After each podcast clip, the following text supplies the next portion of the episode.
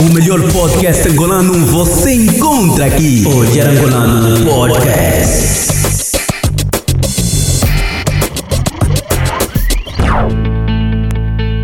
Olá, meus amigos, sejam todos bem-vindos a mais um Olhar Angolano Podcast. Esse é o terceiro episódio do Olhar Angolano. Hoje vamos falar sobre quatro passos para escrever um guião. Vamos dar dicas de equipamento, mas antes, deixa beber a minha anzua e vocês fiquem com a vinheta.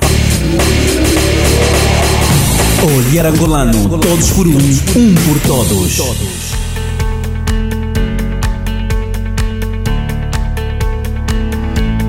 Olá amigo, seja bem-vindo mais uma vez ao Olhar Angolano. Você já sabe, aqui é o Francisco Venâncio e aqui está tudo a cuidar. Estou aqui com sumo de moco, aqui não é feito por empresas aí que refinam entre resto, é um sumo de moco feito pela Ruth e está muito gostoso. Está aqui a me dar um pouquinho de disposição para gravar para você mais um podcast. São nesse momento 21 horas, hora de Angola, não é? E esse podcast está a ser emitido em direito. Claro que vou editar, vou tirar as partes boas, as partes boas para você e as partes ruins vamos deitar aí na lixeira. Chega de enrolação, vamos falar hoje sobre quatro passos para escrever um guião, desde a ideia ao guião. E atenção, não estamos a ensinar como escrever um guião. Os passos que tu deves seguir antes de começar a escrever um guião, é isso que nós estamos a falar aqui. Mas como? Como posso escrever? Porque às vezes muita gente tem se perguntado como posso escrever um guião? Como é que eu começo? Então fique calmo porque isso é para você. Não importa se você vai escrever guião para televisão, não importa se vai escrever guião para é, televisão, spot publicitário, filme, é. Esses quatro passos são básicos e evita estar perdido no momento que você estiver a escrever o guião, porque você já vai ter aí o, o tópico. E funciona muito bem também para quem vai filmar um documentário. O primeiro passo é ideias. De onde saem as ideias? As ideias saem das experiências que temos, né? Saem dos sonhos, desejo, medo, conversas, música, objeto, hábito, literatura, pensamento, indignações, e, e tudo mais, né? Questionamentos e dúvidas, sei lá, e etc. Como dizem na escola, etc. etc. E as ideias vêm daí, vêm de diversos pontos. E mas na verdade, o que é que, o que, é, que é necessário? Nessa, nessa senda de ideia, tu não basta ter a ideia, tu precisas escrever uma sinopse dessa ideia, tu precisa escrever uma, uma storyline, a premissa, não é? Do, dos atores, coisas assim, a premissa da história, é, é, o conflito. E para resumir, tu tens que ter as seis perguntas básicas do jornalismo. Há quem diga que é cinco, não é? Mas, epá, tu tens que ter isso aí bem, bem, bem delineado para você escrever um guião. Tu tens que ter em seis perguntas básicas do jornalismo respondidas na sinopse, ok? Isso aí vai te ajudar você a desenvolver melhor e sair de, de alguns, como é que é? De alguns brancos, não é? Como você está a escrever depois de um, de um branco. Então, se você tiver essas seis perguntas básicas já respondidas, pode te ajudar na hora do guião. Essa é a primeira, a primeira coisa.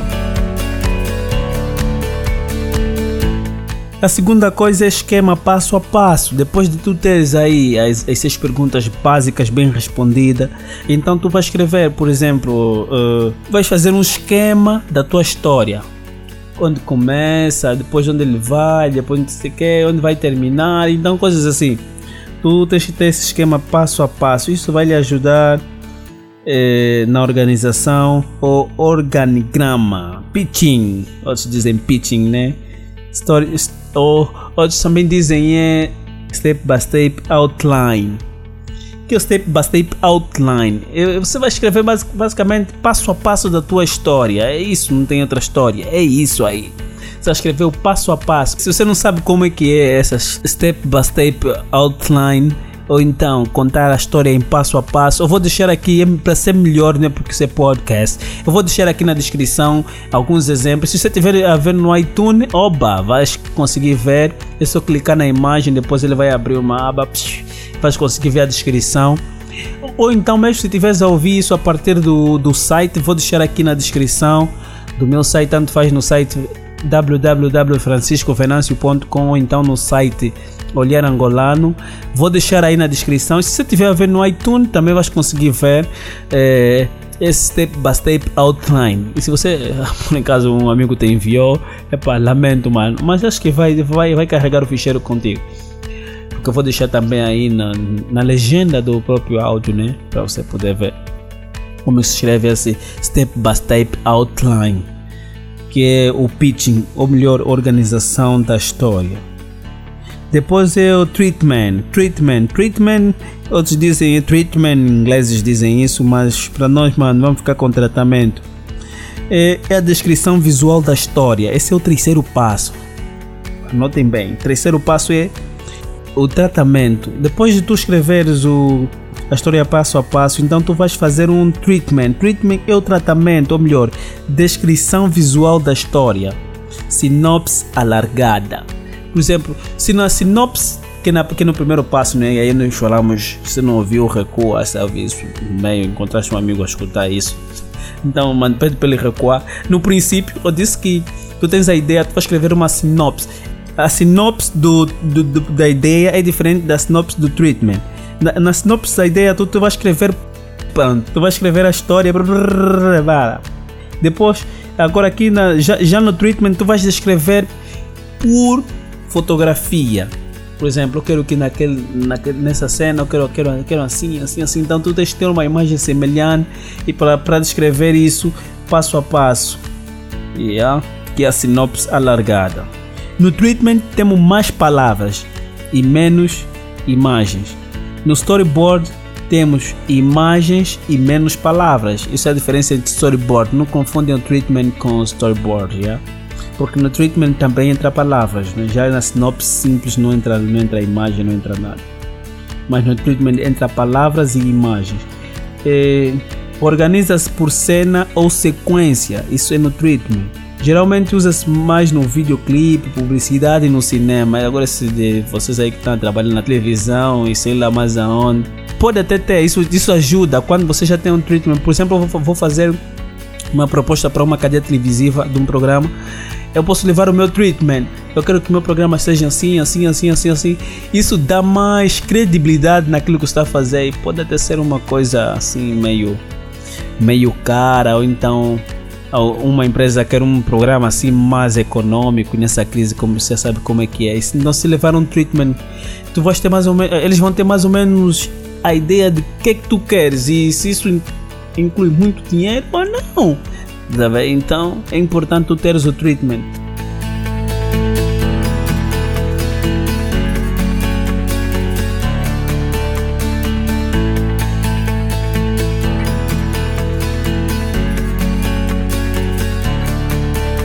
Depois de tu escreveres o treatment ou, o trata, fazeres o tratamento, não é? Que, que mais palavras e menos imagens, né? Vais ilustrar palavras, imagens, imagem, palavra. Que é diferente do storyboard, já disse. Tirem storyboard da, da mente, não é agora. Então tu vais organizar por cenas ou sequências essas imagens e fa e que as palavras, teu guião.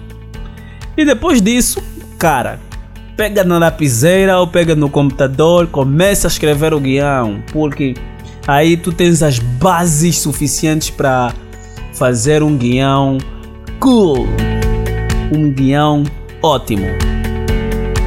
Ficamos aqui nessa primeira parte sobre como escrever um guião em quatro passos da ideia ao guião. Hoje Angolano Podcast.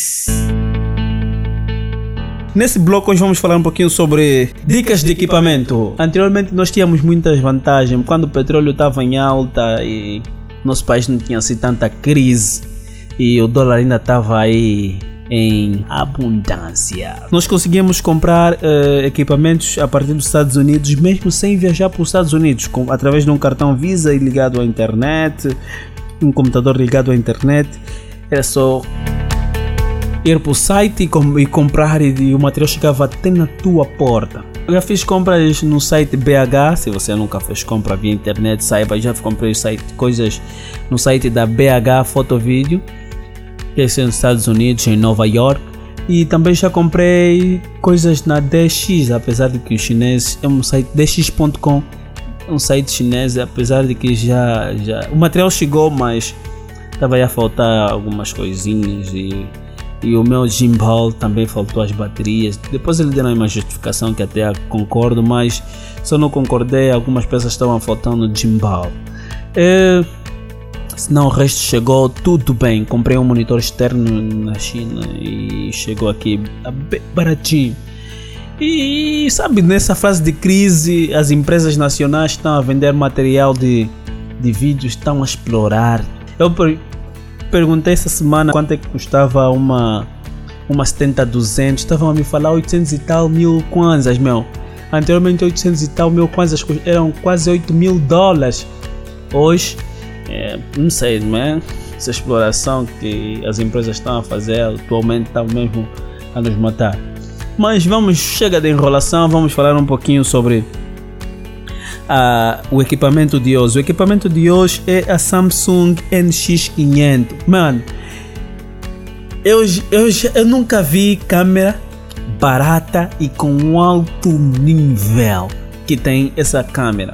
É uma mirrorless NX500 pisou na cara da 5D, pisou na cara de, de, de, se na 5D Mark II pisou na cara dele, se pisou na 5D Mark III você que tem 550D, 60D, 7D, 6D, te fizeram o quê? Pisou na cara. Essa câmera ela filma em 4K para os brasileiros 4K, né? Para nós é 4K, filma em 4K e fotografa em RAW, mano, a qualidade dela é super. O slow motion disso, epá, é, é, é, é alta, mano, é alta, é alta. Não sei como te explicar porque, epá, é outro nível. E vocês sabem, custa muito barato para você que vive nos Estados Unidos ou no Brasil ou num país né, que fala português que o dólar está assim acessível para você, juntam 600, junte 600 dólares e manda essa câmera nos Estados Unidos. Está a custar 5, 600 dólares no site da BH Fotovídeo. Eles não me pagam para isso, né? mas só o facto de eu comprar algumas coisas lá nesse site e mandarem para mim aqui em Angola não roubaram meu combo, então merecem essa propaganda aqui. Eles são sérios e enviam para todos os países.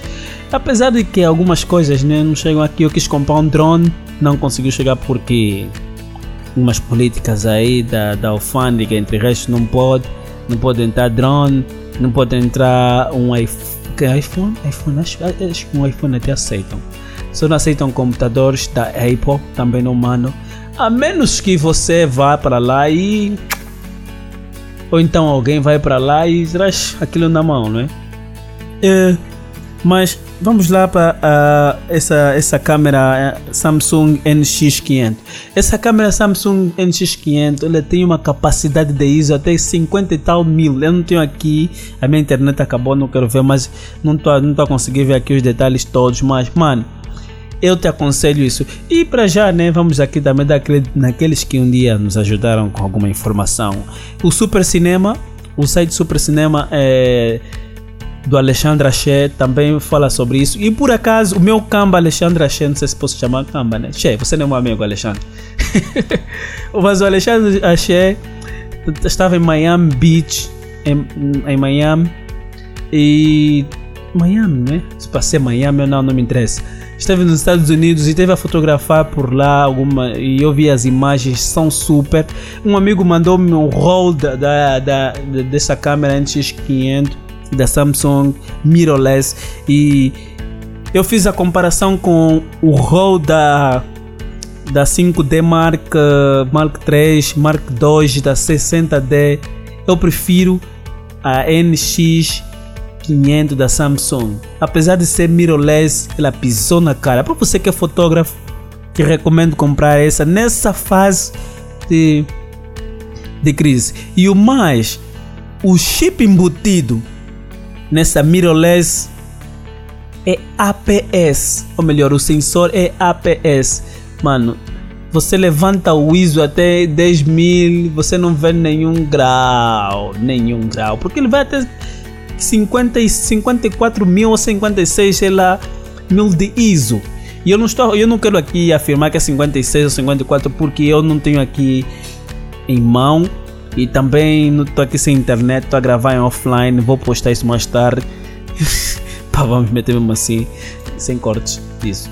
E eu acho que é muito, muito, muito bom, muito bom nessa fase de crise, para nós principalmente estamos aqui na África e onde o dólar cada vez mais está em alta. Eu te recomendo comprar esta câmera. E se você é filmmaker é, e tens um gravador externo, epa, te recomendo comprar essa câmera porque você consegue filmar em 4K. E em Full HD você tem um slow motion man, sei lá, vai até sei lá, meu, não sei, é extraordinário. Se você quer comprovar isso, vai no no YouTube, escreve Super Cinema e do Alexandre Axé e vais ver lá, entra no, no, YouTube dele, vais encontrar um review que ele faz desse, dessa câmera. A única desvantagem, né, como sempre, mirrorless, a única desvantagem dessa câmera é que você não consegue uh, embutir o som de uma lapela nela porque não tem entrada de som. Não tem entrada de som, então isso lhe prejudica. É, é a única desvantagem que eu ainda pude ver até agora, senão o resto é super bacana. Epá, não sou brasileiro, mas estou aqui com esses bacana. Talvez é porque tenho um contato sempre com eles, né? Depois nos meteram mais aí uns brasileiros na FAO e nos ajudavam e depois, essa é outra história. É, foi assim o nosso primeiro, o nosso segundo podcast sobre tecnologia e mundo de áudio e vídeo. E o terceiro do Olhar Angolano Podcast. Ups, ou melhor, não esqueça inscrever-se no nosso canal no YouTube que é Olhar Angolano. Vai lá, escreve-me no YouTube Olhar Angolano vai nos encontrar. Inscreva-se no canal. Vai no meu site Francisco Venâncio. Vai lá, compartilha com os seus amigos. Daqui a pouco vou começar a postar aí algumas, alguns portfólios. Tanto faz de áudio, vídeo, som e, e o resto. E me siga no, no Facebook Francisco Venâncio.